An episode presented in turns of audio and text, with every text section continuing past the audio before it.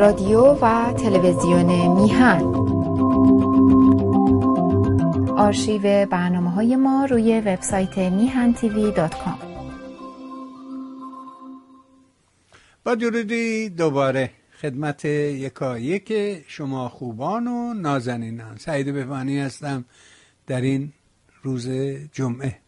ساعت پایانی برنامه هفتگی تلویزیون میهن رو همراه شما خوبان و نازنینان پی می‌گیریم. امروز هم دوم تیر ماه هست. 23 ماه جون و خوشحال و خرسن از اینکه این برنامه ها مورد توجه شما نازنینان واقع شده است و سپاس بیکران بر اون دست از عزیزانی که با مهر خودشون نسبت و بهتر شدن برنامه ها به ما یاری میرسانند.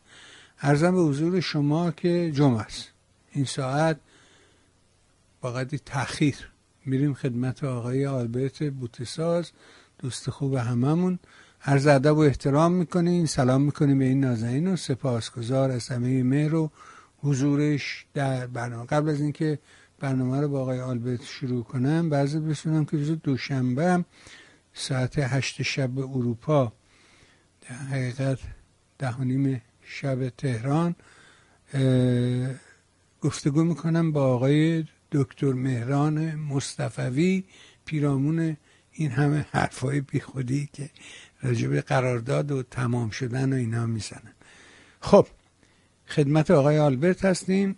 عرض ادب و احترام کنیم. سلام کنیم این بزرگوار و سپاسگزار از مهر و حضورش در برنامه. آقا سلام می‌کنم به شما. ببخشید قدی تاخیر شد.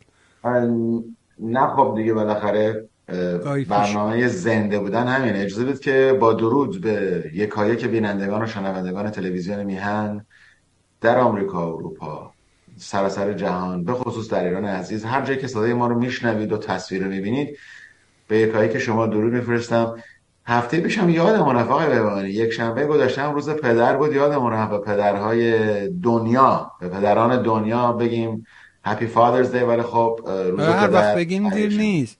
بله روز به خدا هر روز پدره. اصلا ما پدیده دیگه غیر روز پدر نداریم که. پدر بیچاره پدر همیشه پدر. ارزم به حضورت که خب. حالا دیگه امیدواریم که همه پدرها اونجوری که دلشون می‌خواد روزگار بر نفعشون بچرخه. اما خیلی اتفاقات افتاد. بذار از این داستان آخر شروع کنیم. از این ماجرایی که سه چهار تا اتفاق افتاد. یکی اینکه فرانسه لغو کرد جلسه سالانه مجاهدین رو که اینا همیشه این سی خورداد رو برای خودشون یه روز نمی‌دونم فلان می‌دونن. و واقعا هم سی خورداد یه نقطه تحول تو این تاریخ چل ساله حکومت اسلامی. برای اینکه اونجاست که خمینی دیگه همه رقبا رو بیرو دروسی از صحنه بیرون می‌کنه. دیگه خنجر رو از رو میبنده و حمله می‌کنه به جپه ملی در چهاردهم بعدم در سیوم حمله می‌کنه به بنی سعد و حکم خلیتش رو میده و و وقایعی که بعدش اتفاق میفته خیلی نکته مهمیه. اما اینکه فرانسویا امسال اجازه ندادن. بعد ماجرای کمپ اشرف سه اتفاق افتاد در آلبانی و اینکه پلیس نمی‌دونم حمله کرده به اونجا و اینها و بعد اعلامیه وزارت خارجه آمریکا که چند تا رسانه مثل منوتو و ایران اینترنشنال و بی بی سی و اینا وایس آمریکا میگن این اعلامیه رو به ما هم داده طی ایمیلی برای اونا فرستاده. اعلام می‌کنه که مجاهدین اونی که میگن نیستن. سازمان دموکراتیک نیستن. ما هم اینا رو حمایت نمی‌کنه اما مردم می‌پرسن خب پس اگه حمایت نمی‌کنیم پس این رفت آمدا اینکه پول می‌دادن آدما می‌رفتن اونجا شخصیت های مهمی می‌رفتن. بابا همین چندی پیش مایک پنس حالا من دوستش ندارم شما عاشقشی. ولی ولی شخصیت مهمیه بابا. معاون رئیس جمهور آمریکاست یه آدم گردن کلفت سالها نمی‌دونم فرماندار بوده. یک آدمی است که کلیسای آمریکا پشت سرشه همه اینا بلند شد رفت اونجا و گفت شما اپوزیسیون هستید فلان هستید. مریم رجوی با پومپئو مثل خانم علی نژاد که با پومپئو دیدار کرد با اونم دیدار کرد و گفت شما چه اتفاقی واقعا؟ آیا واقعا این که میگن من جمهوری اسلامی برنده شد آمریکا تسلیم شد اینا راسته یعنی اینا به نظر تو واقعیت داره؟ چی دیدی این صحنه رو؟ من اینجا کسی رو برنده اعلام نمی کنم یا اون لقب برنده رو به کسی نمیدم. ولی آقای بهبانی یک نکته بسیار مهم اینجا داره شکل می‌گیره. از نقطه نظر محور استراتژیکی که آمریکا و اروپا دارن بازی می‌کنن. اجازه بدید من فقط چند تا توضیح بدم اگر بینندگان و شنوندگان یعنی یادآوری بکنم. ببینید آقای بهبانی تا قبل از سال 2012 کشور ایالات متحده آمریکا و, و, و امور وزارتخانه امور خارجه آمریکا سازمان مجاهدین خلق رو یک سازمان تروریستی اعلام کرد. اینو من برای یادآوری دارم. در سال 2012 دولت ایالات متحده آمریکا و وزارت امور خارجه آمریکا که هنوز این پست هست روی وبسایت وزارت امور خارجه اعلام کردن که سازمان مجاهدین خلق دیگه سازمان تروریستی نیست. یعنی این سازمان رو از لیست سازمان های تروریستی جهان بیرون کشیدن. مثل اینکه امروز دولت آمریکا سپاه قدس و سپاه پاسداران رو در اون لیست قرار داد. خب در سال 2012 اومدن اینو در آوردن از لیست تروریستی. در سال 2013 کشور آلبانی به مجاهدین پناه داد و تا اونجایی که حداقل اطلاعات در دست هست نزدیک به چهل هکتار زمین در اونجا بالای 120 تا 30 تا خونه و ساختمون مجاهدین ساخته درست کرده و در اونجا داشتن خودشون رو میگردن من این مسئله هم توضیح بدم که آلبانی جزو ناتوه. یعنی اون سی یک کشوری که عضو پیمان دفاعی اتلانتیک شمالی ناتو هستند یکی از اون کشورها آلبانی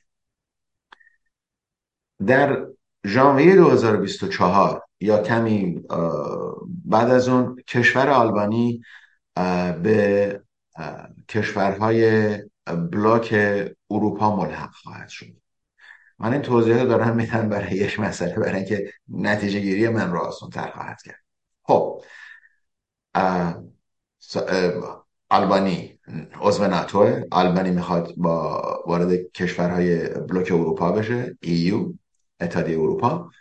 و خب باید یه مسائلی در داخل خودش رو درست بکنه. بدین معنی که چون می‌دونیم کشور آلبانی کشور بسیار فقیریه. من اتفاقا یه دوستی دارم از آلبانی که در اینجا زندگی می‌کنم نزدیک خود من زندگی می‌کنه و هفته یه دفعه با هم یه قهوه می‌خوریم و ایشون توضیحات زیادی رو راجع به وضع داخلی این کشور می‌داد. و وضع داخلی این کشور به طور کلی روی اساس مواد مخدر تولید و ترانزیت دزدی و مواد مخدر در حالت ترانزیت. یعنی که میاد رد میشه میره کشورهای دیگه. بنابراین یه کشور فقیریه که توسط حالا یه دیکتاتور کمونیست برای سالیان سال به کنترل می شده حالا دیگه اینها دارن رنگ این کشور آلبانی رو عوض می‌کنن. بنابراین کشوری که احتیاج به پول داره کشوری که احتیاج به کمک داره کشوری که عضو ناتو هست و کاری نمی‌تونه بکنه خب وقتی بهش دستور میدن که دیگه سازمان مجاهدین یا می‌خوان ازش که سازمان مجاهدین رو ما باید جلوی بعضی فعالیت رو بگیریم. هزار تا پلیس میریزن اونجا. حالا میگن یه نفر کشته شده که تاییدیه نیومده. نزدیک 150 تا کامپیوتر و دیسک و از این حرفات اینجا برداشتن بردن. یه چیزی در بردن پلیس میگه که آقا اینا فعالیت ممنوعه می‌کردن. فعالیت غیر سیاسی می‌کردن. حالا هر دلیلی که هست من از اون وارد اون جزئیات نمیشم. می‌دونم که بقیه دوستان بیشتر توضیح دادن.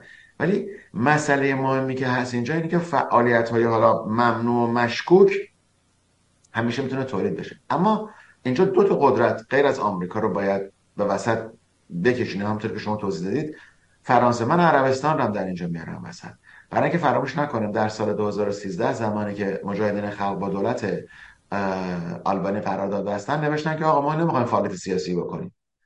بنابراین دولت آلبانی حالا یا اطلاعاتی رو دادن بهشون یا دستگاه اطلاعاتی آمریکا دستگاه اطلاعاتی اروپا چیزی رو پیدا کردن که بهونه بدن دست پلیس آلبانی که بره تو این یک قسمت این قسمت خبری اینه. اما فرانسه اگر میاد حالا در این روزی هم که حمله کردن در همه روز نمی‌دونم روز بسیار مهمی برای مجاهدین بوده سی خرداد بوده. بنابراین نکته که در اینجا داره پیش میاد یک مسئله است. و اون اینه که امروز اون محور استراتژیکی که من صحبت می‌کنم آمریکا و اروپا در مقابل مسئله جمهوری اسلامی دارن تغییراتی میدن. یعنی دیدگاهشون نگرششون نسبت به اون مسئله دارن تغییرات میدن. ببینید من هر راجع به آمریکا در خاورمیانه صحبت می‌کنم. نمیگم آمریکا می‌خواد از خاورمیانه بیاد بیرون. میگم آمریکا می‌خواد رد پای نظامی خودش رو کم بکنه. چون فرق می‌کنه این دو مسئله. ولی در حالت آلبانی و مجاهدین زمانی که تصمیم گیری میشه که مجددا این سازمان رو در لیست تروریستی قرار بدن برای ده، یازده سال نه مجددا دارن این کارو می‌کنن. و ایالات متحده آمریکا از فرانسه هم خواسته و فرانسه هم دیدن که به نفعشونه که فعلا جلوی مجاهدین رو بگیرن. عربستان هم که فاینانسیر و کشوری بوده که در واقع پشتیبانی مالی می‌کرده و کمک های زیادی به دولت آلبانی کرده و قول سرمایه گذاری هایی هم در داخل آلبانی دادن. بنابراین امروز اون وقت مصرف مجاهدین تموم شده. امروز expire شده مجاهدین. شما اشاره کردین به آقای پامپئو که رفتن اونجا. آقای ببانی من در سازمان غیر انتفاعی خدمت می‌کردم. ایش دو دفعه چند تا از این امباسادورها اینا اومدن. ما من ترژرر اونجا بودم. فی آقای جان بولتون برای بازگشت فکر کنم شما از اون جلسه که من دارم میگم فیلم برداری هم کردین. فی آقای بولتون 20 هزار دلار. این جان بولتون. فی آقای پامپو 50 هزار دلاره یعنی اینا وقتی خرج هواپیماشون رو بدن هتلشون رو بدن لیموزین هم براشون بزنن فی خودشون 50 هزار دلار یا 20 هزار دلار یا مبلغ زیادی نیست. بنابراین زمانی که شما اشاره می‌کنید به پامپو میره اونجا اون مسئله مالی بوده. یعنی که یه فی رو گرفته ایشون رفته سخنرانی کرده بعدم صحبت ها تنظیم شده است که بله شما این هستید امروز وقت مصرف مجاهدین تموم شده. بنابراین آمریکا از قدرتش و نفوذش در داخل ناتو استفاده می‌کنه و فرانسه از قدرت و نفوذ خودش در داخل اتحادیه بلاک اروپا استفاده می‌کنه و مجاهدین میریزن بیرون. تمامی اینها از نقطه نظر من به این دلیله که ایالات متحده آمریکا می‌خواد شانس دیگری رو به جمهوری اسلامی بده. حالا اون برجام یک کنیم که صحبت می‌کردیم یا بچه برجام یا هر چیزی که هست باور من بر این آقای بهبانی که می‌خوان قبل از انتخابات آمریکا سال 2024 صدای جمهوری اسلامی کم باشه تحریکاتش در منطقه کمتر باشه. مسائلش با عربستان سعودی در واقع سراسر اون اندازه مطرح نکنه که به رای دهندگان آمریکا هم نشون بدن از نقطه نظر سیاست خارجی آقای پرزیدنت بایدن این عمل انجام شده. من فکر می‌کنم که اینها از این قراردادی که در جلو هست. حالا مسئله دو تا خار در چشم جمهوری اسلامی بوده یکیش ایران اینترنشنال بوده که می‌بینیم صحبت ها عوض شده جبهه ها عوض شده قدری نرمتر شدن و دیگری هم مجاهدین خلق بوده و کمپ اشرف سه و, و بقیه. بنابراین امروز ایالات متحده می‌خواد از این قرارداد زمینی از این برجام یکونیم استفاده بکنه پلی بزنه و این رو ببره به بعد از انتخابات آمریکا. وقتی که تعیین تکلیف شد که کی به کاخ سفید خواهد رفت که از نظر من اگر آقای بایدن کاندیدسی خودشون رو پس نگیرن ایشون رئیس جمهور بعدی آمریکا خواهند بود. بنابراین اینا می‌خوان سکوت رو ایجاد بکنن. و از این قرارداد زمینی به عنوان پلی استفاده بکنن که قرارداد بهتری یا قرارداد دراز مدتری رو با جمهوری اسلامی امضا بکنن. مسئله پول ها هم دیگه راجعش من از کافی صحبت کردم. برای این هر پولی که دارن آزاد می‌کنن و هر جا که این آزاد بشه برای خرید دارو و غذا. بنابراین با برداشتن کمی از این تحریمات و با جلوگیری فعالیت مجاهدین که بازم تکرار می‌کنم در 2012 از لیست تروریستی درشون آوردن حالا تو لیست تروریستی گذاشتنشون. نشانگر اینه که امروز ایالات متحده آمریکا اون سیاست خارجی رو که در نظر گرفته بوده و اون محور استراتژی که من هی اشاره می‌کنم اینه که امروز روسیه دیگه در بازی جهانی بازیکنی نیست. امروز روس ها اون قدرت رو ندارن. خودشون رو وارد جنگی کردن که معلوم نیست به چه نفع خاتمه پیدا امروز دید آمریکا به مسئله چینه و چین هم خودش رو داره طریقه نشون میده که ما دنبال صلح در سطح جهانی هستیم.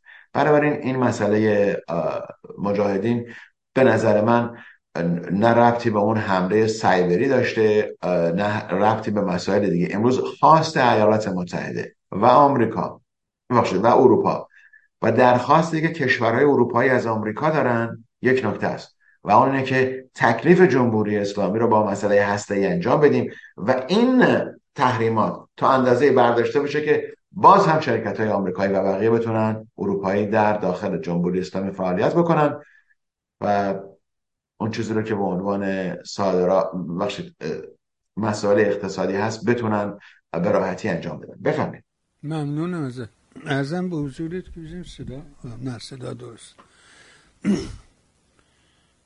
آره این دوست شما که اهل آلبانیه نگفت قصه داستان جورج بوش که رفت اونجا داشت دست می‌زد بای بای می‌کرد ساعت مچیش از دستش زدن.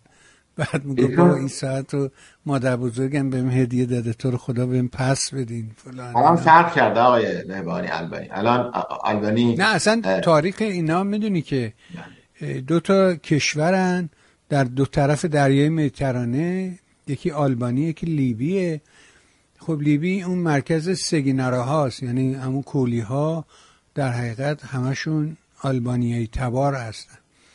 و این دوتا کشور لیبی و آلبانی دو مقر دزدای دریایی بودن.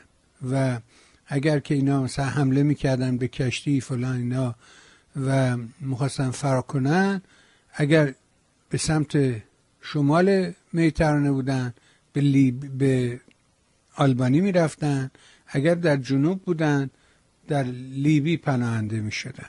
می‌رفتن اونجا یعنی پنهان می‌شدن در حقیقت.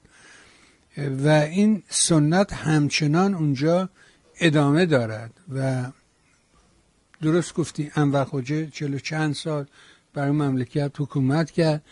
یه دوره می‌گفتن کشور دست یک اصلا داستان انور خوجه رادیوی تیرونا از اونجا برای ملت ایران پخش می‌شد. همه برای شورا میکشیدن تا اینکه پرده ها برافتاد. وقتی پرده ها برافتاد یه نگاه کردن اه تو این مملکتی که در حقیقت تو قلب اروپاست کنار ایتالیاست کنار یونانه اینا ماشین ندارن. هنوز با اولاغ و گاری و اینا بخشای مهمی از مملکت بخشای زیادی از مملکت هنوز با گاری و اولاغ سفر می‌کنن. ماشین به اونجاها نرسیده جاده ندارن. یه رادیو داشتن تلویزیون هم نداشتن یه تلویزیون محدودی داشتن که فقط در تیرونا پخش می‌شد. نه بیشتر اون یه تلویزیون سیستم قدیمی سیاه و سفید داشتن. این هم, فواید این هم از فواید چپی ها و کمونیست ها دوستای تو. اینکه اینکه خیلی تبلیغ می‌کردن. خیلی تبلیغ می‌کردن که انور خوجه و انور خوجه و کشور دست یک و اینها. وقتی پرده ها برافتاد دیدیم که او چه بله. مکافاتی وجود داره.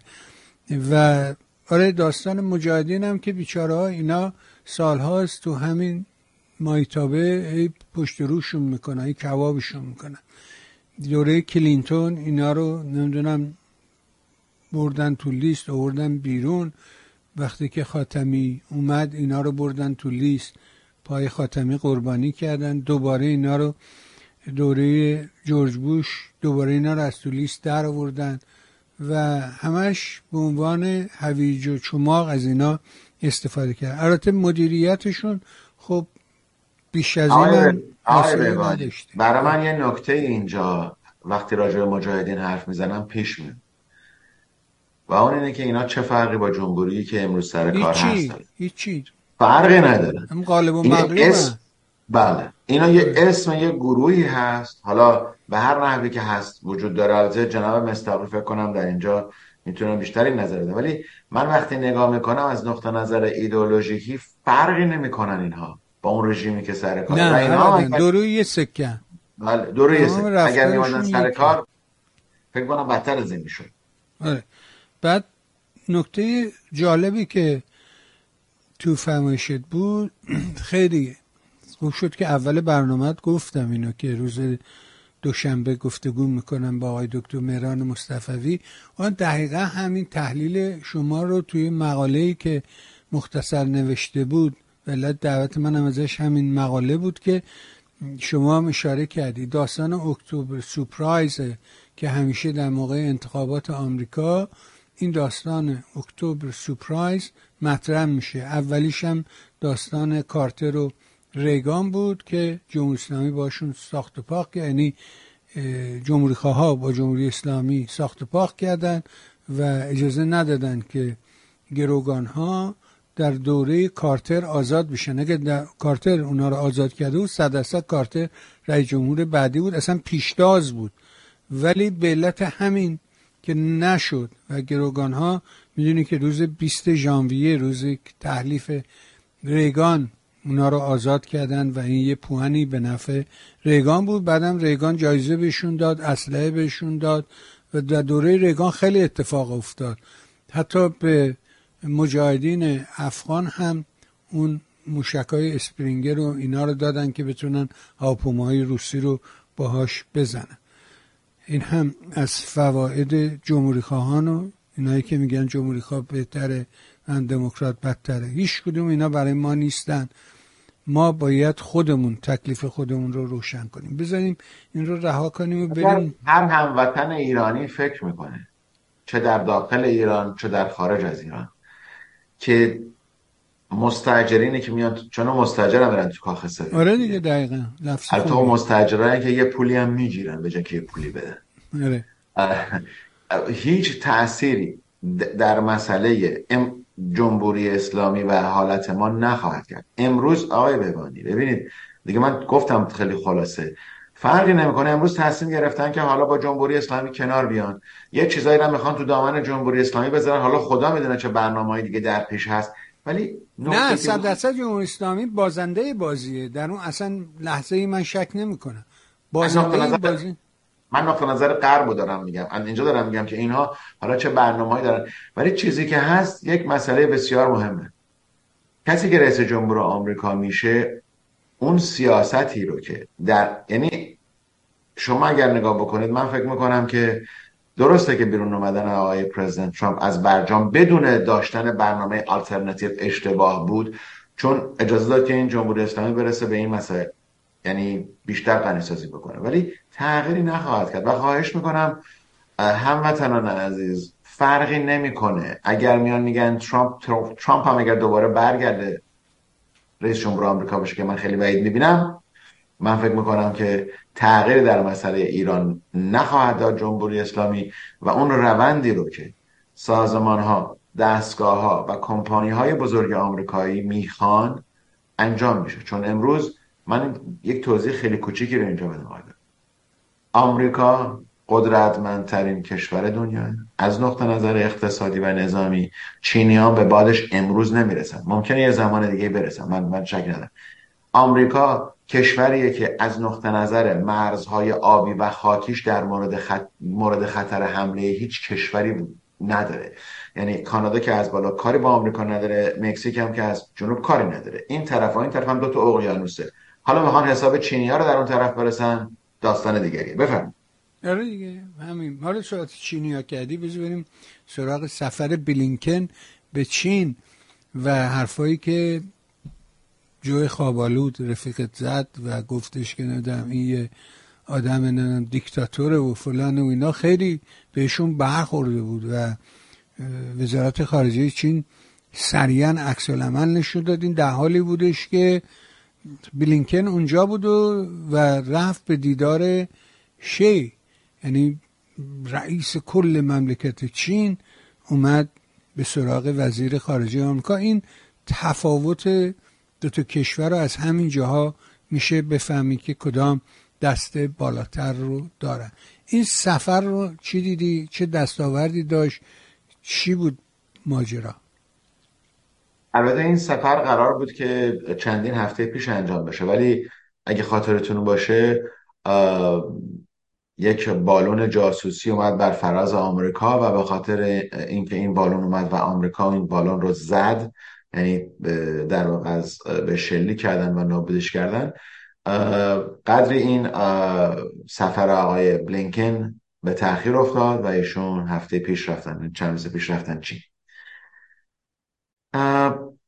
شما گفتید که ایشون با آقای جی ملاقات کرده. برعکس بوده. ایشون در دستور عملی که بوده برای رفتن به چین با وزیر امور خارجه چین و مقامات کشوری چین در رابطه با آمریکا فعالیت می‌کردن صحبت می‌کردن. آقای زیا میاد ایشون رو می‌بینه یعنی سپرایز می‌کنه. خب این سفر آقای بهبانی بعد از پنج سال اولین سفر یک مقام بلند رتبه کشور ایالات متحده آمریکا به چین بوده. با در نظر گرفتن یک مسئله که چند ماه پیش آقای مکران رئیس جمهور فرانسه هم اونجا بودن و صحبته که ایشون کرده سفر آقای بلینکین برای تنش زدایی و کم کردن تنش بین آمریکا و چین هست. من اجازه بده بار دیگه این مسئله رو در اینجا توضیح بدم.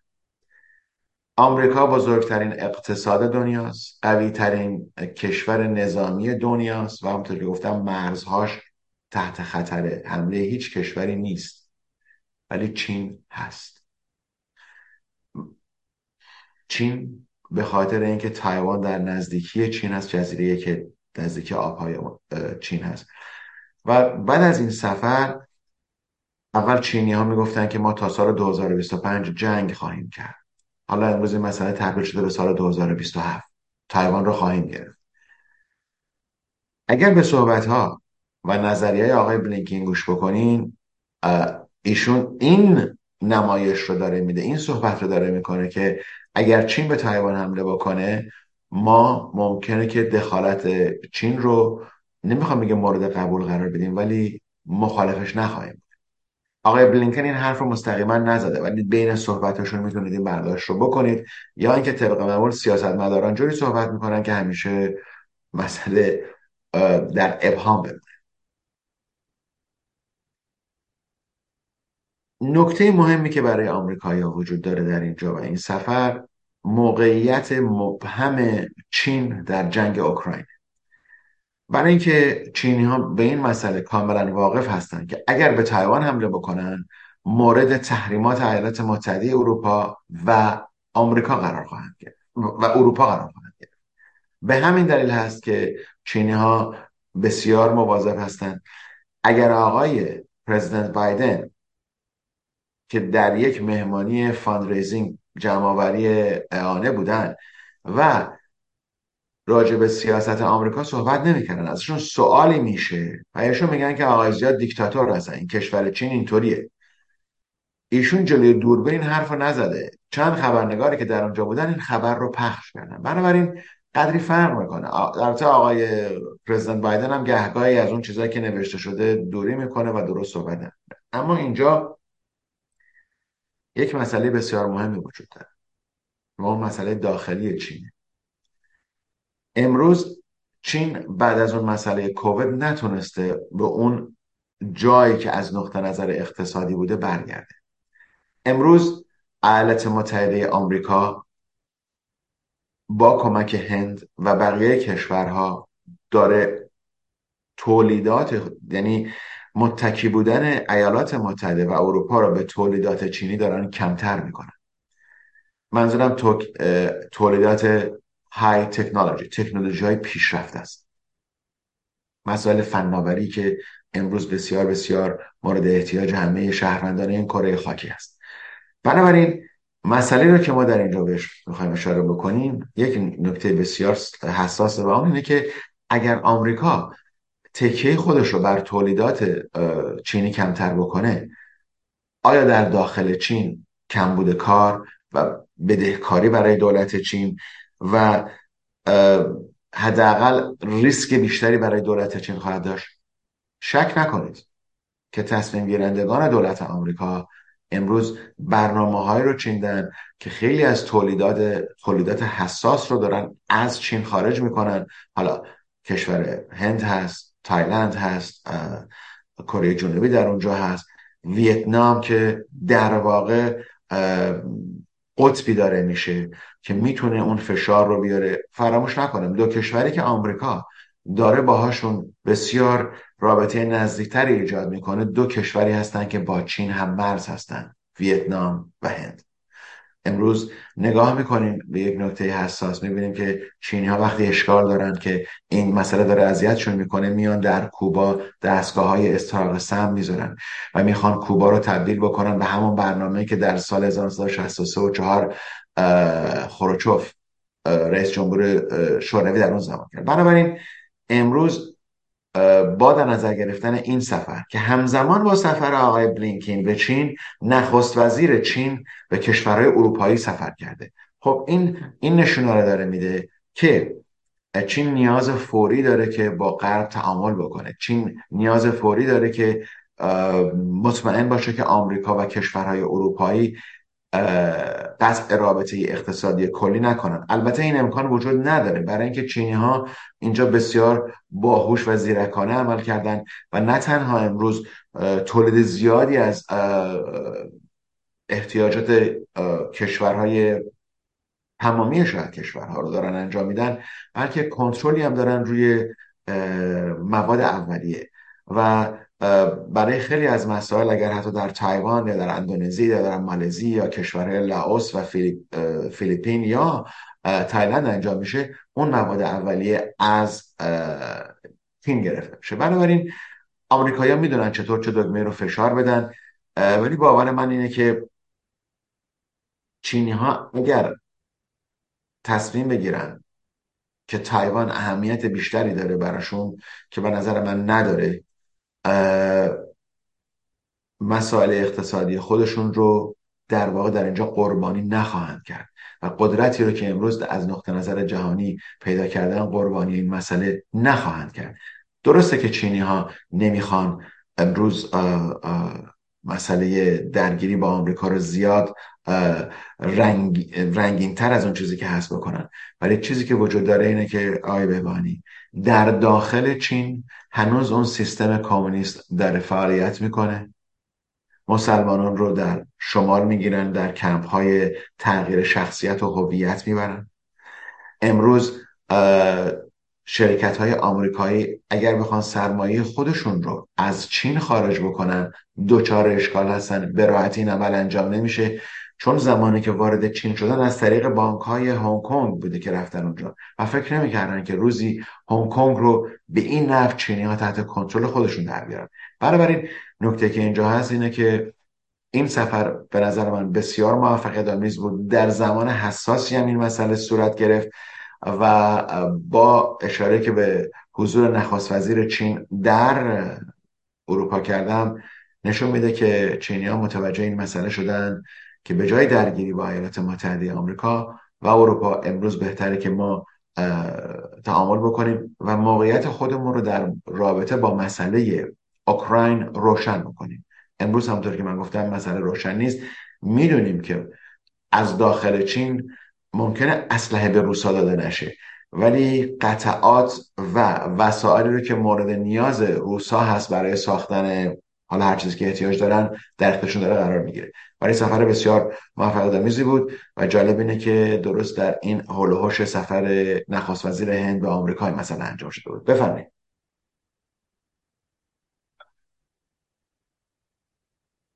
جالب به حال تحلیل خوبی بود.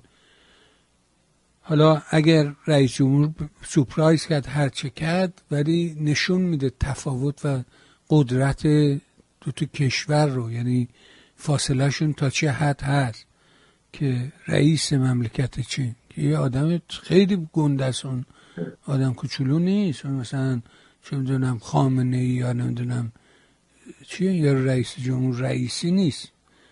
شی رئیس مملکت چین چند میلیارد کمونیست دنبالش می‌دونن. ارزم به حضورت که اما تو همین اتفاق اون طرف داستان دور هند رو می‌بینیم و سفر مودی به آمریکا. اونا دنبال چی هستن؟ و این چی رو نشون میده؟ این رفتن بلینکن به چین اومدن مودی از هند به آمریکا. تصویر کلی چیه آقای آلبرت؟ شما چجوری نگاه می‌کنی به این قضایی من فکر می‌کنم سفر بسیار بسیار مهمی بود.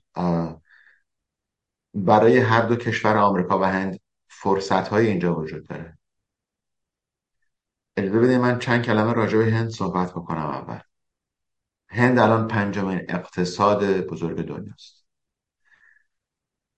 پر جمعیت ترین کشور دنیا هم هست و پر جمعیت ترین کشور دموکراتیک دنیا هم هست. هند از نقطه نظر احتیاجات نظامی خودش همیشه روی روسیه تکیه کرده. فراموش نکنیم که هند یه موقعی رهبر جنبش کشورهای غیر متعهد بود. حالا ما به اون کشورهای غیر متعهد می‌گفتیم که جزو کشورهای جهان سوم هستند من توضیح دادم هفته پیش جهان اول آمریکا و اروپا جهان دوم اتحاد جماهیر شوروی سابق و جهان سوم کشورهای غیر متعهد که هند رهبر کشورهای غیر متعهد بود. امروز ما با اون کشورهای جهان سوم بهشون میگیم گلوبال ساوت یعنی دنیای جنوبی یا دنیایی که در واقع همون مسئله غیر متعهد هست. آمریکا یک قراردادی رو در چند سال اخیر با هند استرالیا ژاپن و خود آمریکا امضا کردن که بهش میگن کواد. هند شکی نیست که این سفر رسمی که برای آقای مدید ترتیب داده بودن و ورودشون به آمریکاست نشانگر یک مسئله است اینه که هند و آمریکا دارن به همدیگه نزدیک میشن. ولی آیا این نزدیک شدن همینطوری اتفاقی افتاده؟ خیر.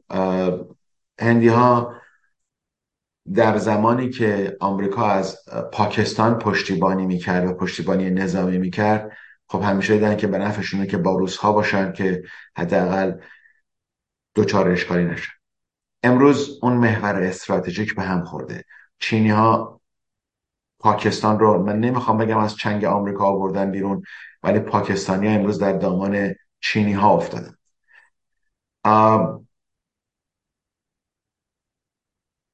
واشنگتن یک مسئله رو کاملا آگاهه که فقط نزدیک شدن آمریکا و هند از نقطه نظر نظامی نیست. همین دیشب و امروز که خبرها آمده بود نزدیک به سه بیلیون دلار فقط هندی ها از آمریکا هواپیماهای پهباد تجسسی خریدن که در این یک قسمت آمریکا پیشرفته ترین کشوره که بعدش هم خب اسرائیل هست ولی در پهپادهای کوچکتر اسرائیل مقام اول رو داره. امروز باید به پتانسیل این وحدت جدید من اسمشو می‌ذارم. بین آمریکا و هند نگاه بکنه آقای انتونی بلینکین به هندوستان هم رفته بودن در اونجا سفری داشتن و در قسمت های کنفرانس در واقع اقتصادی و سیاسی صحبت می‌کنن آقای جک سالوان هم با اونجا سفر کردن. بنابراین آمریکا با تمام نیروی سیاسی خودش وارد اینجا شده. توافقنامه های فناوری تمامی اینها داره امضا میشه. ولی امروز چیزی که این دو کشور رو داره به هم نزدیک می‌کنه تغییرات ژئوپلیتیک هست. تغییرات ژئوپلیتیک فقط نه به خاطر اینکه آمریکایی‌ها می‌خوان از نقطه نظر اقتصادی غول دیگری رو در مقابل چینی ها در واقع ظهور بدن که به نظر من داره انجام میشه های شرکت اپل فاکس dot com و بقیه که در چین تلفن های آیفون و کامپیوتر لپتاپ و بقیه رو درست می‌کردن شروع کردن در هندوستان به کارخونه زدن که تا یکی دو سال دیگه یا از اول ژانویه 2024 قسمتی از تولیدات بزرگ یکی از بزرگترین شرکت های آمریکایی میره در هند. من اشاره کردم از نقطه نظر نظامی که هند خودش رو همیشه در خطر می‌بینه. از این طرف پاکستان و از این طرف مرزهای زیادی دارن با در واقع کشور هند. اشکال عمده که در اینجا وجود داره هند تولیدات اسلحه نداره و مجبوره که خودش رو به خاطر این جمعیت در جایی قرار بده. با یک کشوری قرار بده که هم می‌تونه از نقطه نظر نظامی هم می‌تونه از نقطه نظر سرمایه گذاری و هم از نقطه نظر سیاسی جلوه دیگری بده. و اون کشور کسی جز ایالات متحده آمریکا نیست. و امروز این مسئله داره انجام میشه. چین بسیار نگران این مسئله است. نقطه نظر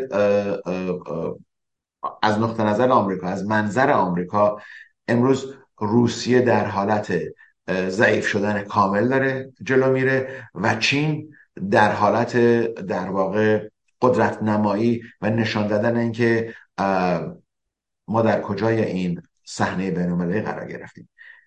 این رابطه استراتژیکی که آمریکا واشنگتن با دهلی نو داره باز می‌کنه و من اشاره کردم پنجمین اقتصاد جهان هست. باید همون معجزه اقتصادی که در هند ببخشید در چین اتفاق افتاد در هند هم اتفاق بیفته بدین معنی. امروز ما نمی‌بینیم که آمریکا فقط به خاطر این نیست که می‌خواد اتکا بودن اقتصاد خودش رو نسبت به تولیدات چینی کمتر بکنه.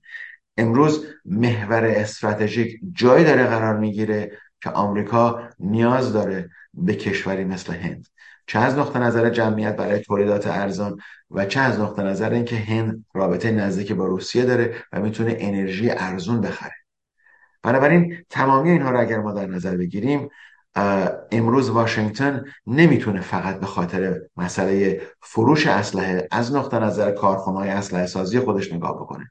باید به هند به عنوان کشوری که می‌تونه چالش بسیار بسیار بزرگی برای چینی ها باشه. هند اون چالش رو می‌تونه انجام بده و هند احتیاج داره که کشور خودش رو از نقطه نظر اقتصادی بازسازی بکنه. همونطوری که می‌دونید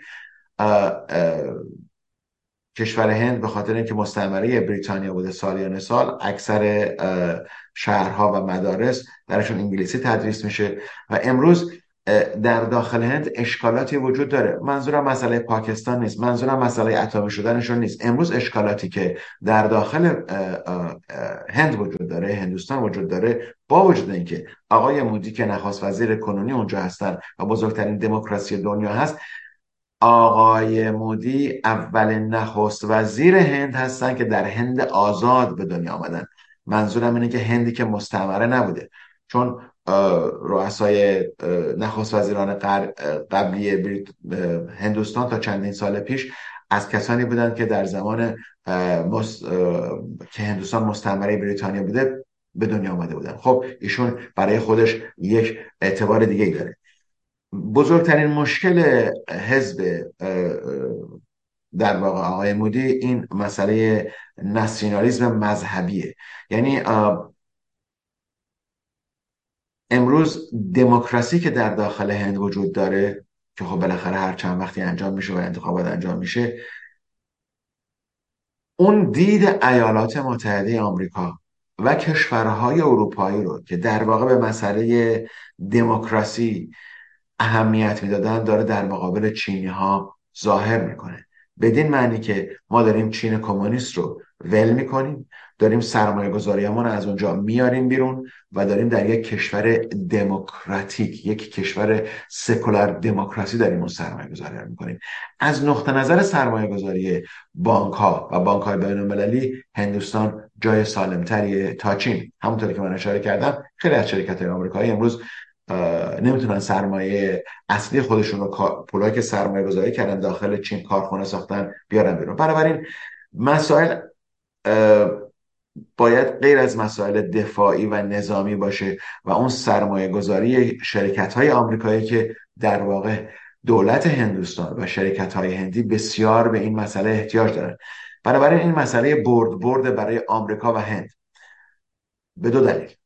به این دلیل که امروز دیگه هندی ها پر جمعیت چینی ها پر جمعیت کشور نیستن و هندوستان این مسئله هست و این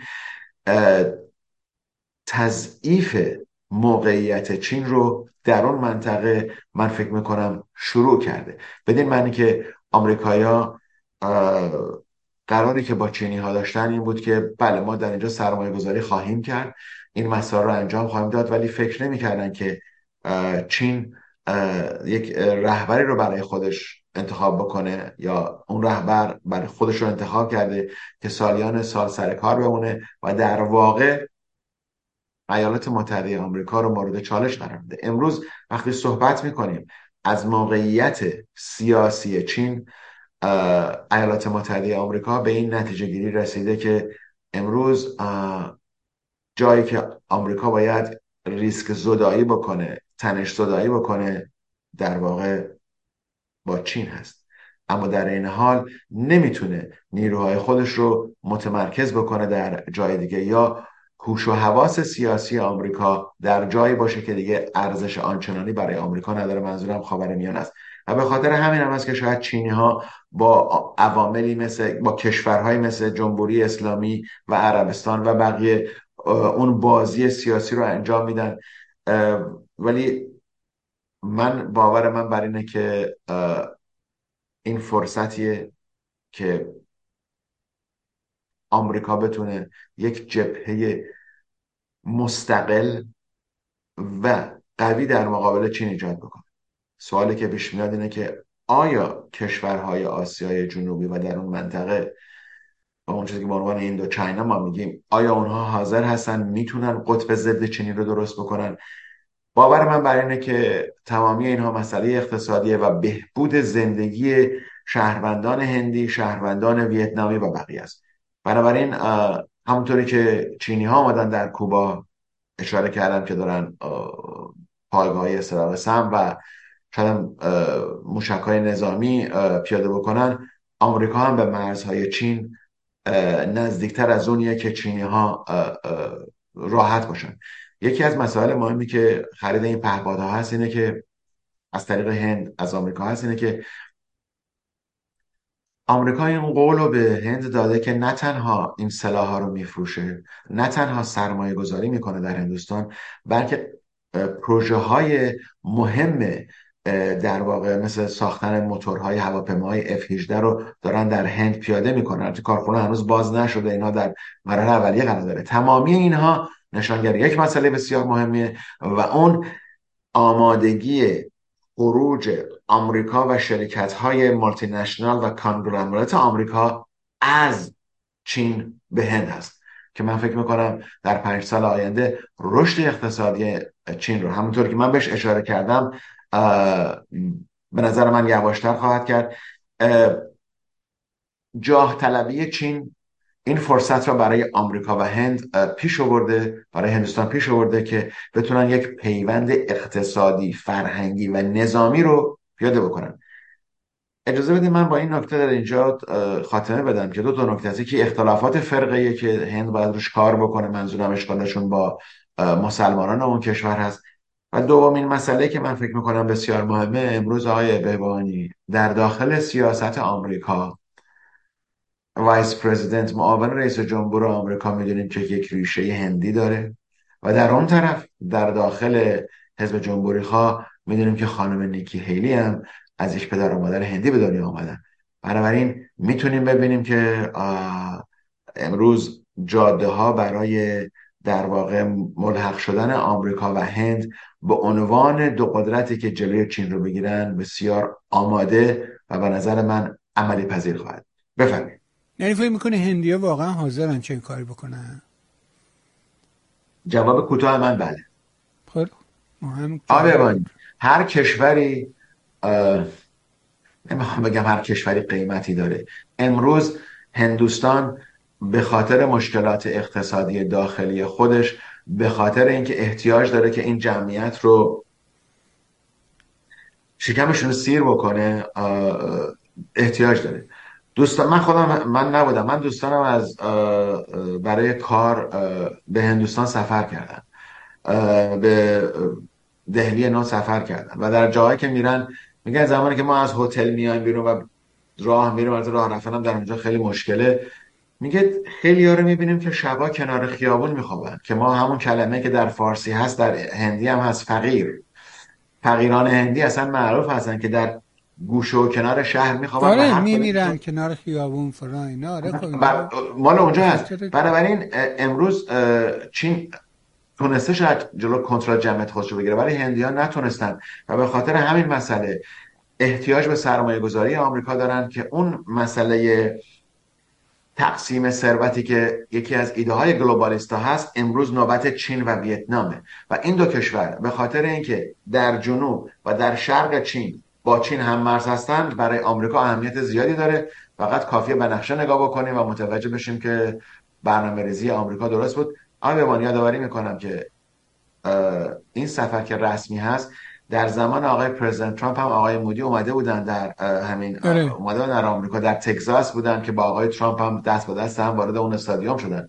بنابراین با اون قرار عهدنامه ای که بین آمریکا، ژاپن، استرالیا و هند هست به نظر من پایه های اون مسئله ریخته شده و روابط آمریکا و هند بهتر و نزدیکتر و پایه هایی خواهد به جایی خواهد رسید که در چند سال آینده چینی ها بیشتر و بیشتر نگران خواهد شد. بفرمایید.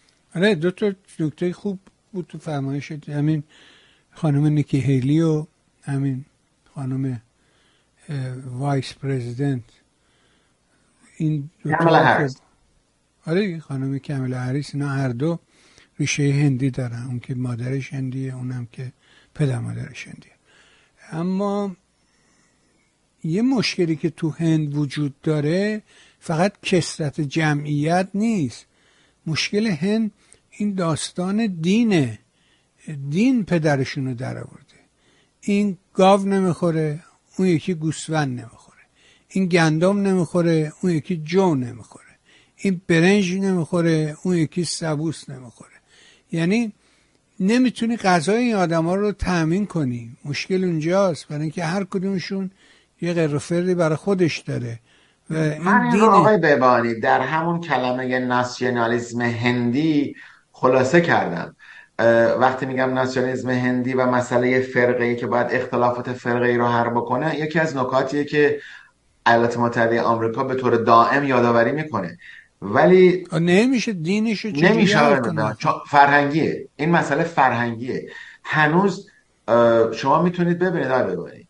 وقتی که اون چیزی که به عنوان ایندین ساب کانتیننت صحبت می‌کنیم جدا شدن که اومدن اون طرف شد پاکستان اینجا شد هندوستان و این طرف شد پاکستان شرقی خب دو تا جنگ کردن هند و پاکستان با هم. این خاطره ها فراموش نشده. و بنابراین اون کشوری که رو داریم این و اونو داریم کشور بنگلادش که دو شد پاکستان شرقی بود. تا سال 1970 و نمی‌دونم یک دو. چهار و پنج. چهار و پنج شاید. این کشور پاکستان شرقی بود. بنابراین بنگلادش امروز. بله. بنابراین این اینا از بین نرفته. ولی اشکالات حالا من گفتم ناسیونالیسم هندی دست راستی مسائل فرقه ای اونا رو به نظر من آقای ببانی اونا حل نخواهد شد. همونطور مسئله اینه. به همین حالا همین رو بذار برن کنیم بریم اون بر. بریم به اسرائیل نگاه کنیم ببینیم که اونجا چه اتفاقی افتاد و این خشونت ها دوباره بالا گرفته. بعد این البته یه عده معتقدن که حضور این سگ و شغال های هنیه و نمی‌دونم اون دیگری در تهران و دیدارشون با خامنی اینا بوی پول شنیدن. در حالی که من اینطوری فکر نمی کنم چون اونا می‌دونن پولی در وساط نیست. پولی کش در اختیار جمهوری اسلامی هیچکس قرار نیست که قرار بده. بنابراین حضور اونا در تهران حتما یه دلیل دیگه می‌تونه داشته باشه. می‌خوام نگاه شما رو به حضور اینها بعد اتفاقاتی که افتاده اونجا یعنی نگاه می‌کنید یعنی که بعد از سالهای سال فکر کنم اصلا برای اولین بار شاید باشه که اسرائیل نیروی هواییش رو فرستاده رفته تو وست کرانه غربی کنار مرز اردن. اونجا بمباران کردن. چیه ماجرا؟ و اینا چه ارتباطی با هم می‌تونه داشته باشه؟ در رابطه با این اوباش عرازل فلسطینی و حماسی و جهاد اسلامی که به تهران سفر کرده بودن باور منم برای اینه که مسئله پول نبوده ولی ترسی که از چرخش جمهوری اسلامی نسبت به اتفاقاتی که در داخل منطقه داره میافته بدین معنی که می‌دونیم خب جمهوری اسلامی با عربستان رابطه ایجاد کرده از یک طرف ایالات متحده آمریکا این امتیاز یا حالا جایزه هر چی رو بذاری به اسرائیل داره میده که شما از به قول معروف خر شیطون بیا پایین اینقدر تهدید نکن که ما می‌خوایم جمهوری اسلامی رو بزنیم تاسیسات اتمی رو نابود بکنیم. ما کاری می‌کنیم که شما با عربستان رابطتون برقرار بشه. یعنی دیگه مسئله فلسطین از اولویت میفته این چند نفر برای ترس این که اگر این اتفاق بیفته و حمایت حالا پول رو بذاریم برای زمانی کنار. برای اینکه آقای امروز این تغییرات استراتژیک که داره انجام میشه و محورهای فکری و در واقع سیستماتیکی که داره انجام میشه گروه های نیابتی باید از نقطه نظر جمهوری اسلامی خودکفا بشن. حزب الله که در کار مواد مخدره. می‌دونیم که سوریه بزرگترین تولید کننده مت هست و می‌دونیم که این مسئله متنفمین در داخل خاور میانه یکی از موادهای مخدری که توسط جوانان عرب و در اون منطقه استفاده میشه. حتما در یه برنامه دیگه راجبه مفصل راجبه مسئله صحبت خواهم کرد. ولی امروز حزب الله خودکفا شده سر فروش مواد مخدر خود سپاه قدس در آن منطقه در داخل سوریه فقط برای مبارزه نمی‌دونم با اسرائیل نیومدن یا بیان از نمی‌دونم مزار فلان کسک دفاع بکنن. اینا آمدن اونجا که پول بسن از طریق مسائل غیرقانونی. این گروه در که رفتن تهران هم در واقع می‌خواستن سهمی از اون مسائل رو داشته باشن. که اگه پولی نیست به ما هم در این خرید و فروش مواد مخدرتون یا هر مسئله هست ما هم قاطی بدیم حالا دید رو در صحنه های تلویزیون جور دیگری گذاشتن. ولی امروز وقتی نگاه می‌کنیم که دولت اردن دوتار این مسئله هست که مواد مخدر در اون منطقه داره قوقا می‌کنه. وقتی می‌بینیم که عربستان سعودی میاد. اسد قاتل رو می‌گیره میاره می‌بره تو اتحادیه عرب. همه گفتن خب این داستان محور عوض شده. جمهوری اسلامی با این صلح کرده. عربستان هم می‌خواد از این قائله عقب نمونه. و قول چهار میلیارد دلار سرمایه گذاری رو در سوریه برای بازسازی دارن انجام میدن. این به این دلیل نیست. برای اینکه عربستان سعودی می‌دونه سوریه داره تبدیل میشه به یک مرکز تولید قاچاق مواد مخدر و ترانزیت مواد مخدر جمهوری اسلامی و سپاه. پس بنابراین اینا رفتن تهران که سهم چیز دیگر بگیرن. اما در رابطه با مسئله اتفاقاتی که در کرانه رود غربی اردن داره میفته و واکنش بعد بگم بسیار ملایم آمریکا نسبت به مسائل مسائل فلسطین و اسرائیل امروز من بازم کلمه خودم رو تکرار می‌کنم و اون اینه که بهبود روابط عربستان و اسرائیل یا ایجاد روابط عربستان و اسرائیل در صدر اولویت ایالات متحده آمریکا قرار داره و مسئله در واقع فلسطینی ها اون اولویت رو دیگه برای آمریکا نداره. امروز کرانه باختری رود اردن در یک طوفان خشونت داره به سر می‌بره. و این طوفان خشونت شروع شده. و این طوفان خشونت یک مکانیزم تشدید کننده ای داره. حالا این مکانیزم تشدید کننده چیه؟ یک مسئله داخلیه. بدین معنی که فلسطینی ها میان در اون مناطق اشغالی. حمله می‌کنن به رستوران. چهار نفر اسرائیلی رو می‌کشن. خب اسرائیلی هم اون شهرک نشین ها میان در اونجا و از وارد مناطق فلسطینی میشن و از اونها انتقام می‌گیرن. امروز یک مسئله بسیار مهم وجود داره و اون اینه که دولت خود مختار فلسطین به رهبری محمود عباس که به نظر من باید بره کنار جایی نداره در اونجا. امروز این دولت خود مختار فلسطین در حال سقوط اقتصادیه و این سقوط اقتصادی آمریکا رو قدری نگران و مسترب کرده. دولت نتانیاهو رو تحت فشار قرار میده که برای اینکه قدر جلوی این مسئله دو شهر جنین و نابلس رو بگیره که در واقع شهر جنین که یک مرکز اقتصادی کرانید غربی اردن هست امروز تبدیل شده به مرکز در واقع فعالیت های فلسطینی. این فعالیت های فلسطینی از طریق حماس و معموران و سلهای خاموش حماس کنترل میشه. اسلحه که میاد پولی که داره برای اینا میاد مقدار زیادش از جمهوری اسلامی میاد. اسلحه که داره قاچاق میشه از طریق خود حماس و مرز اردن و کشور اردن وارد میشه. همون مسئله قاچاقچیایی که ما صحبت کردیم قاچاق مواد مخدر اسلحه و کارهای غیرقانونی هم خب همیشه دنبالش هست. بنابراین اینجا تنش داخلی که در داخل کرانید اردن هست دولت اردن رو قوی می‌کنه. نگرانی آمریکا از مسئله فلسطین نیست. نگرانی آمریکا از سقوط کشور اردن هست. امروز در اینجا در این منطقه منافع حیاتی یا اصلی آمریکا تحت خطر نیست. تهدیدی نشده.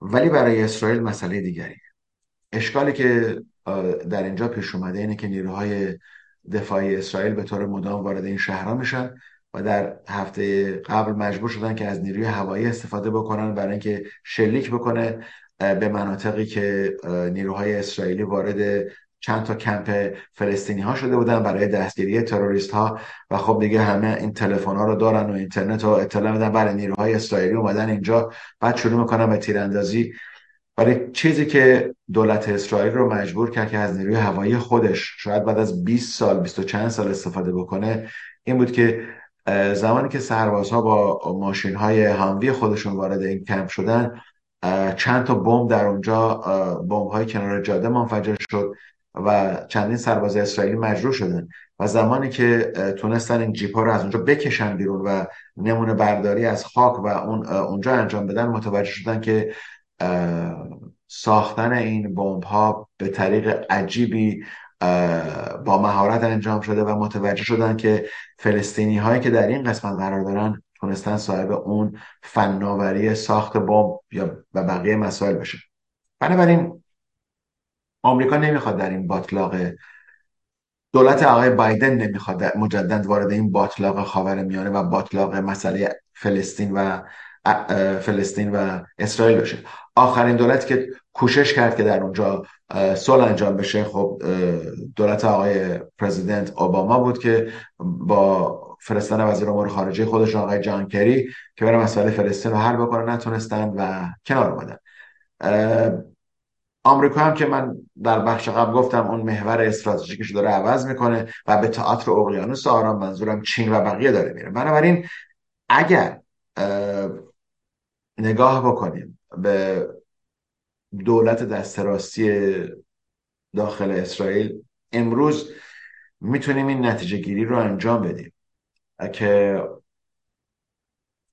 شاید دولت اسرائیل دو راه بیشتر در جلوی خودش نشته باشه. یا باید قسمتی از این مناطق رو اگر فلسطینی ها موافقت بکنن به فلسطینی ها بده و کشور خودمختاری براشون یا منطقه خودمختار فلسطینی ها رو ایجاد بکنه و یا اینکه یک حمله نظامی و در واقع اینکرژن نظامی به وست بانک بکنه. منظورم کرانه غربی اردن به شهر جنین و نابلس بکنه و در واقع پاکسازی بکنه. دلیل اینکه در شهر جنین و نابلس و بقیه شهرها این گروه ها که تحت کنترل حماس و جهاد اسلامی هستن تونستن جان بگیرن به خاطر اینکه دولت خودمختار فلسطین همونطور که من گفتم کنترل اقتصادی و کنترل اطلاعاتی و نظامی خودش رو کاملا از دست داده و در حال فروپاشی. و اگر هم در حال فروپاشی فروپاشی کامل نباشه ممکنه که این دولت به طور کلی استعفا بده و تمامی این مسائل رو به دست نیروی نظامی اسرائیل بده. البته در یک مقطع زمانی گذشته بعد از جنگ 1967 این مسئله وجود داشت. بنابراین من فکر می‌کنم که امروز مسائل کرنید غربی اردن برای دولت نتانیاهو بسیار نگران کننده است بسیار خطرناکه و یک اشتباه از جانب هر دو نفر می‌تونه آتش یک قیام یا یک مسئله رو دوباره در اون مناطق روشن بکنه. آیا آمریکا می‌خواد کمکی انجام بشه به مسئله فلسطین؟ من فکر می‌کنم که این سوال جواب دادنی نیست و مسئله فلسطین و اسرائیلیا از نقطه نظر من من خودم همیشه گفتم اهمیت میدم که فلسطین صاحب کشور خودش باشه. ولی تا زمانی که اونها می‌خوان اورشلیم به عنوان پایتخت فلسطینی ها باشه عملی نخواهد شد و اسرائیل به مرزهای 1967 باز نخواهد گشت. بزرگترین شانسی رو که فلسطینی ها برای صلح داشتن در زمان پرزیدنت کلینتون و نخست وزیری آقای اهود بارک بود که تمامی زمین ها رو داشتن برمیگردوندن. منهای سه درصد از زمین هایی که در اورشلیم بود و در جای دیگری خاک اسرائیل رو می‌دادن که تمامی اون زمین ها برگشت داده بشه. امروز در اورشلیم کسان دیگری سر کار هستند و سیاست های دسترسی دولت اسرائیل این مسئله رو نشون داره میده که با خانه سازی های بیشتری که دارن در این مناطق انجام میدن اسرائیل قصد برگرداندن اون زمین ها رو قسمت عمده شد نداره و می‌خواد که اون شهرک نشین ها در اونجا زندگی بکنن.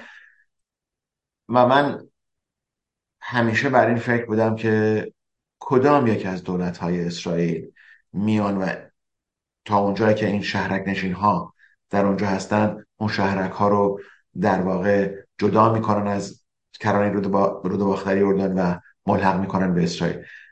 به نظر من این عمل در یک مقطع زمانی انجام خواهد شد. برای اینکه امروز ما نزدیک به 600 هزار نفر یهودی در این کرانه رود باختری اردن و چسبیده به اورشلیم داریم. و من بازم تکرار می‌کنم نمی‌تونم ببینم که اورشلیم پایتخت فلسطینیا خواهد شد. ولی در خاتمه برمیگردم به اول صحبت ها و اون امتیازی که آمریکا می‌خواد به اسرائیل بده و ایجاد رابطه دیپلماتیک با عربستان سعودی. آیا این امتیازی هست؟ آیا برای اسرائیل مسئله اینقدر ارزش داره؟ من فکر می‌کنم با در نظر گرفتن اینکه چند وقت دیگه مسئله حج هست و اسرائیل فکر می‌کرد که مسلمانان ساکن داخل اسرائیل می‌تونن پرواز مستقیم از تل به جده داشته باشن ولی از قرار معلوم این دفعه انجام نمیشه و هنوز هم مسلمانان عرب داخل اسرائیل برای رفتن به حج پرواز می‌گیرن به عمان اردن از اونجا میرن به جده. در حال این وضع بسیار بسیار نادرستیه. همونطور که من گفتم یک طوفان خشونت در بین دو طرف وجود داره و اون هم متاسفانه دلیل اصلیش به نظر من مسئله حضور نظامی اسرائیل در اونجا نیست. مسئله اون یه چیزی به نام مذهب. اونه که اجازه نمیده به طرفین بتونن با هم دیگه کنار بیان. من فکر می‌کنم که امروز وضعیت جهان و وضعیت خاور میانه و جرقه که ممکنه در اونجا بزنه. من جنگی رو فعلا در خاور میانه نمی‌بینم مگر اینکه حزب الله با تحریکاتی که از جانب جمهوری اسلامی داره میشه برای اینی که اسرائیل رو در واقع جلوگیری از این بکنه که به ایران حمله بکنن به جمهوری اسلامی به تسلط جمهوری اسلامی حمله بکنن امکانی که درگیری با حزب الله باشه هست. ولی در حال حاضر این مسئله کرانه رود غربی اردن بسیار نگران کننده و از نقطه نظر دولت اسرائیل بسیار خطرناکه. و در واقع در خبرها آمده بود که سران سیاسی نظامی اسرائیل راجع به اینکه آیا باید بیان در داخل کرانه غربی اردن نیروی نظامی بیارن و اینا رو پاکسازی بکنن.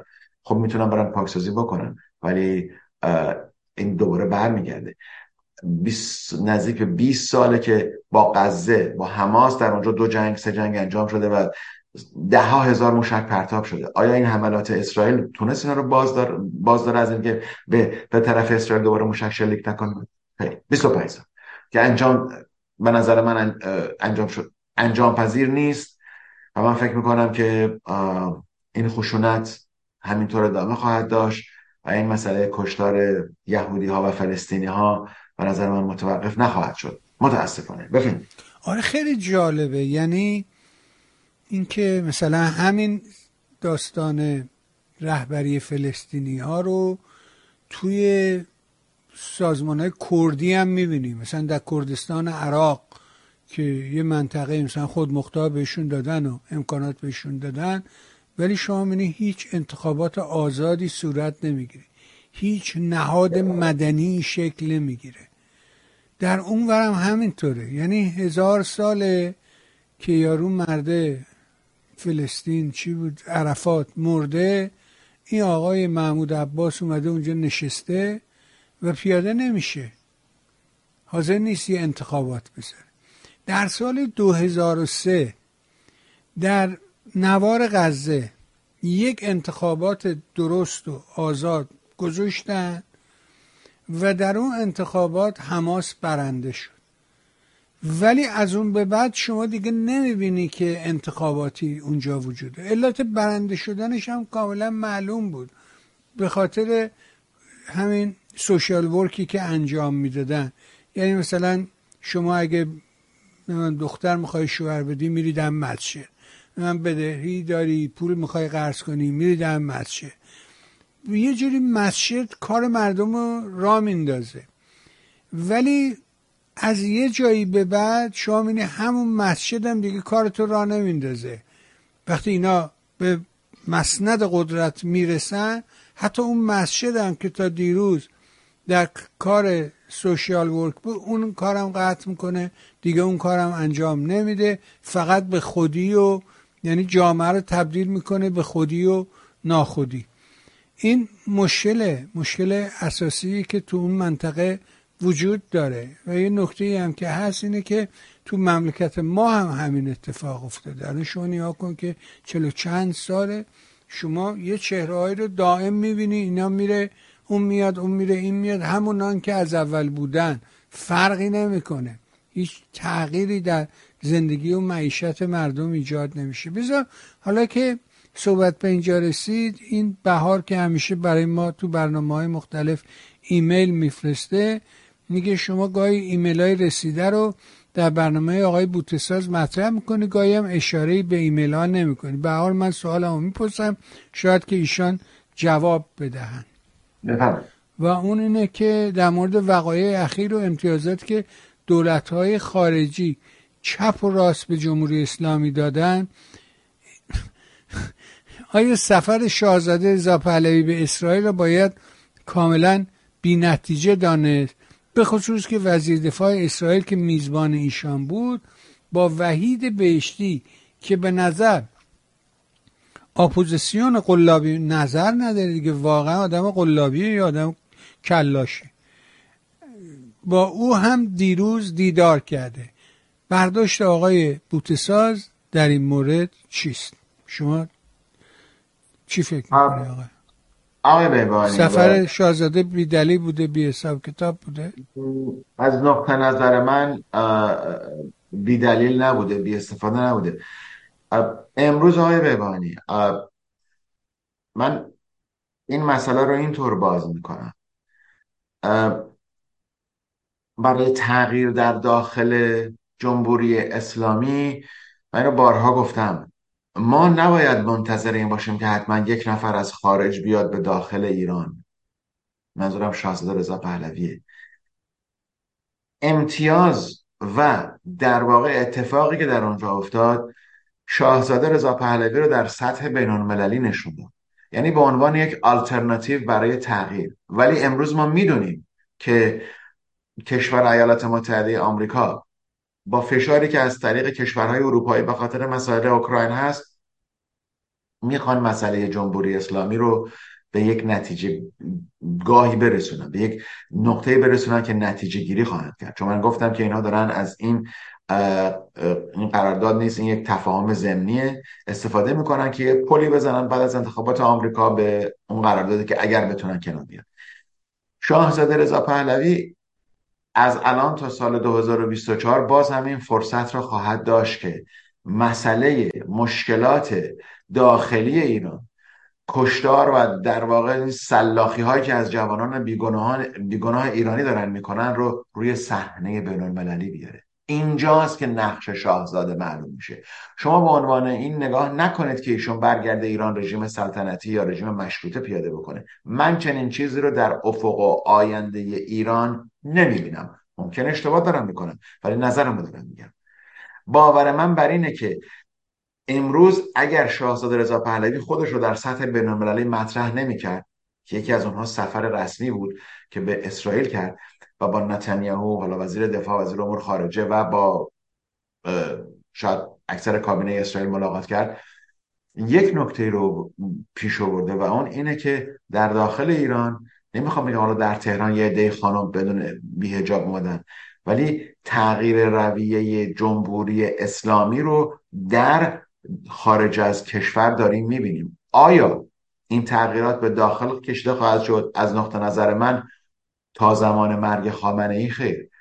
وقتی که خامنه ای فوت بکنه اون اثرات و اون فعالیت هایی رو که شاهزاده رضا پهلوی کردن خواهیم دید. بنابراین این سفر یک سفر رسمی بود سفری بود که تونست شاهزاده رو در سطح بینالمللی مطرح بکنه.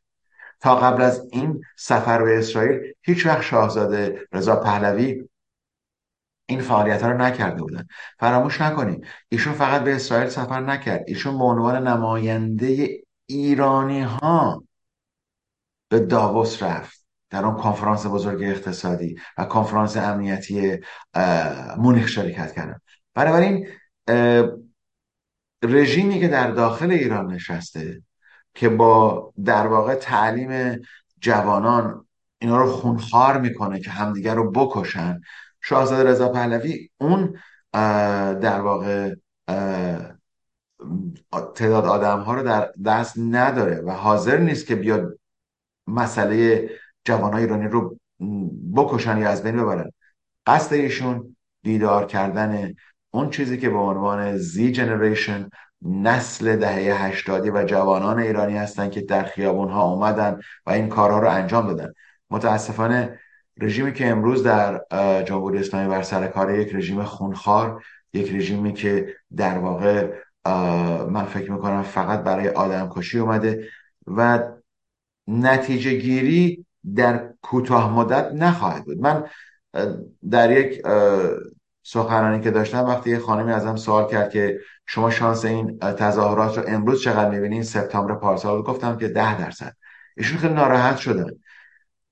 پیروزی این نیست که بازم تکرار می‌کنم شاهزاده کسی دیگه از اینجا بره. پیروزی اینه که چه تغییراتی در داخل جمهوری اسلامی پیش خواهد اومد.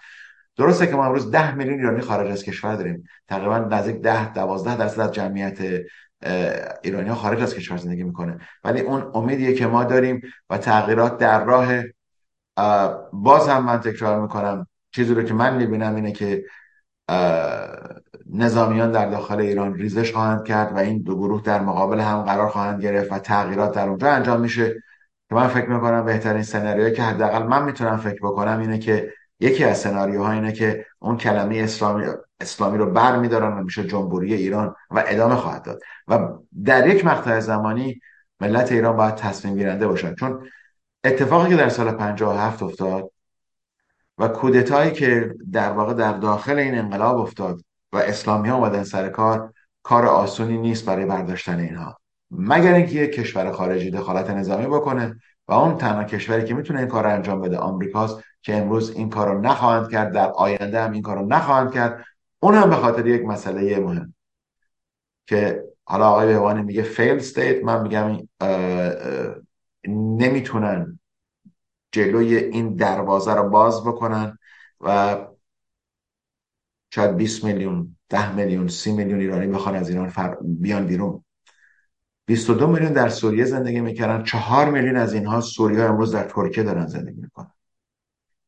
کشور 22 میلیونی سوریه تبدیل به 11 میلیون شده. بنابراین اطلاعاتی هست سازمان ها می‌بینن که اون رکمندیشن رو نمیدن به دولت آمریکا. ولی متاسفانه حالا دوستان چپی من دموکرات من بهشون بر نخوره. متاسفانه تا زمانی که سیاست های متفاوتی وجود داره. امروز سیاست آقای بایدن نسبت به جمهوری اسلامی یک مسئله است. کنار آمدن با جمهوری اسلامی. و خواهش آقای ترامپ هم شانسی نداره که بیاد در کاخ سفید. اصلا شما تصور کنید که 2024 آقای ترامپ شد رئیس جمهور. ایشون انقدر مشکلات خواهد داشت که دیگه اصلا نمی‌تونه به مسئله ایران برسه. و امروز مهره ها تکون خورده. امروز شما عربستان سعودی رو دارید می‌بینید که داره یک سیاست تقریبا نیمه مستقلی رو برای خودش درست می‌کنه. و خودش رو داره از یوغ پرچم آمریکا کنار می‌کشه تا اندازه و امروز نگاه می‌کنیم می‌بینیم که مسئله اینه که اسرائیل می‌خواد که در واقع اون ابرقدرت منطقی باقی بمونه. و خب جمهوری اسلامی داره اسرائیل رو مورد چالش قرار میده. جواب شما در بین همه این هاست جواب مستقیمی که آیا سفر شاهزاده بی اثر بود اگر دید شما و اگر خواست شما این بوده که با سفر شاهزاده رژیم ایران سقوط می‌کنه خب من فکر می‌کنم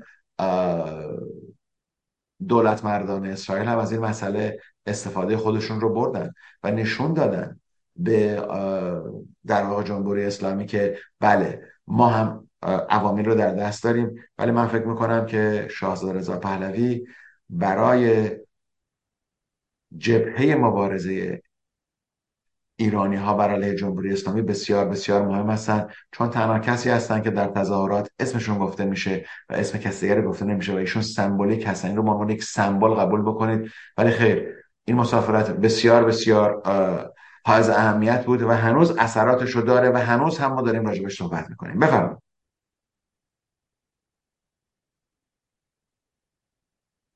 آره اگه میگه قضیه به تاریخ برگردیم و واقعا تاریخ ایران رو بخونیم. صدا تو من ندارم آقا ای بابا. ببخشید. میگم اگه برگردیم به تاریخ ایران و تاریخ رو بخونیم جغرافی ایران رو بشناسیم با ادبیاتش آشتی کنیم فکر می‌کنم بالای 90 درصد از سوالاتمون رو پاسخ خواهیم گرفت. ایران هرگز نمیمیرد. ایران از بین نخواهد رفت. ایران تجزیه نخواهد شد. تاریخ ایران نشون داده که ایران در یه دوره هایی در اوج قرار می‌گیره در یه دوره هایی در ذلت قرار می‌گیره. ولی هر بار که در ذلت قرار گرفته می‌بینی که سرانجامش یک دلاوری پیدا میشه و میاد و این رو از اون حالت ورته ذلت بر می‌کشه برش میگردونه. ما صد سال پیش اگر ایران رو نگاه می‌کردیم همچی چیز قوی نبود. یه کشور پاره پاره بود که هر تیکش رو یه آدمی اداره می‌کرد. بعد در اثر تحولات بین الملل جنگ جهانی اول معنا پیدا کردن همون شرط سوق الجیشی که ایران در یه منطقه واقع شده که از نظر موقعیت موقعیت جغرافیا می‌تونه به عنوان پل پیروزی لقب پیدا بکنه می‌بینی که دوباره برکشیده میشه میاد بالا. ولی این بر عهده مردمه نه بر عهده آمریکاست نه بر عهده انگلیس بر عهده من دوست دارم این نکته رو بگم. بعدم دیگه حرف دیگه ندارم. ما در سال 1905 اتفاقی در ایران افتاد که اونو به عنوان انقلاب مشروطه یا در واقع مسئله اینکه ایران هم بشه یک کشور مشروطه مشروطه شاهنشاهی. خب وقتی این انقلاب در سال 1905 اتفاق افتاد نتیجه گیری از اون نشد. من رو دوست دارم به همون دوستانی که این سوال رو می‌کنن من همیشه برمیگردم تاریخ رو نگاه می‌کنم مثل شما. جواب با خود ماست. ولی چرا انقلاب مشروطه به ثمر نرسید؟ ایران تنها کشوریه که در ظرف کمتر از یکصد سال یعنی در یک قرن دو تا انقلاب برش انجام شده. یک انقلاب مشروطه که به ثمر نرسید یک این انقلاب ننگین اسلامی که این هم بالاخره دیدیم داستان چی شده. امروز شانس آینده ایران برگشت ایران به اون جایگاه خودش مدیون اون جوانانی که در خیابون هستن. اونها تنها کسانی هستن حالا ما گری جنریشن هستیم اونا زی جنریشن هستن یا هر نسلی که هستن در دست اونهاست. ما صدای اونها در خارج از ایران خواهیم امروز دیگه دنیا کوچیک شده با این مسائل شبکه های اجتماعی سوشال میدیا همه با هم در تماس هستن و می‌بینن چه اتفاقی داره میفته ولی برگردیم کمی مطالعه بکنیم که چرا؟ چرا انقلاب مشروطه به ثمر نرسید؟ و در ضمنم یه مسئله در سال 1357 وقتی آدم آمدن توی خیابون وقتی پیام ها رو می‌دادن در اون تظاهرات استقلال آزادی جمهوری اسلامی یعنی تعیین شده بود. استقلال آزادی بله ولی اون پسفند جمهوری اسلامی رو وقتی که گذاشتن یعنی ما تصمیم گرفتیم که اینجا جمهوری اسلامی بشه. ولی این دور فرق می‌کنه و من باتون کاملا موافق هستم. بازم تکرار می‌کنم. دنبال این نباشین که داستانی که در عراق اتفاق افتاد اون احمد چلابی رو برداشت بودن رئیس جمهوره. خیر. در عراق هم سعی کردند. در عراق کسانی اومدن روی کار که خواستند اون کشور رو عوض بکنن. ولی من فکر می‌کنم که ملت عراق اون آمادگی رو نداشت. ولی ملت ایران اون آمادگی رو داره که بیاد اینطوری خودش رو در واقع نشون بده. در حال خواستم فقط یادآوری بکنم که ایران تنها کشوری که در یک قرن دو انقلاب درش صورت گرفته. بفهمید آقا بسیار ممنون. سپاس و صد سپاس از همه مهرت حضورت و از اینکه این فرجه رو در اختیار ما قرار میدی. نهایت سپاس رو دارم و مثل همیشه برای خودت عزیزانت خانواده محترم و گرانقدر پدر و مادر نازنین همسر بزرگوار از صمیم قلب آرزوی بهترین دارم تا فرصت دیگر و برنامه دیگر رو گفته بودم. ممنون از شما. یاد متشکرم با سپاس و بدرود. تشکر مرسی. ممنون. بها شنیدیم فرمایشات آقای آلبرت. امیدوارم گفتگوها کمکی به ما کرده باشه. اگر این برنامه چون سایر برنامه مورد توجه شما هست مهر کنید و سایت میهن رو به دوستانت معرفی کن تا بتون از بخشای مختلف سایت بهره برای شما خوبان و نازنینان نیست که دنبال می‌کنید. نهایت سپاس دارم و برای شما خوبان نیز آرزو می‌کنم. روز و روزگار اونجوری که دلتون می‌خواد براتون باشه. با تشکر.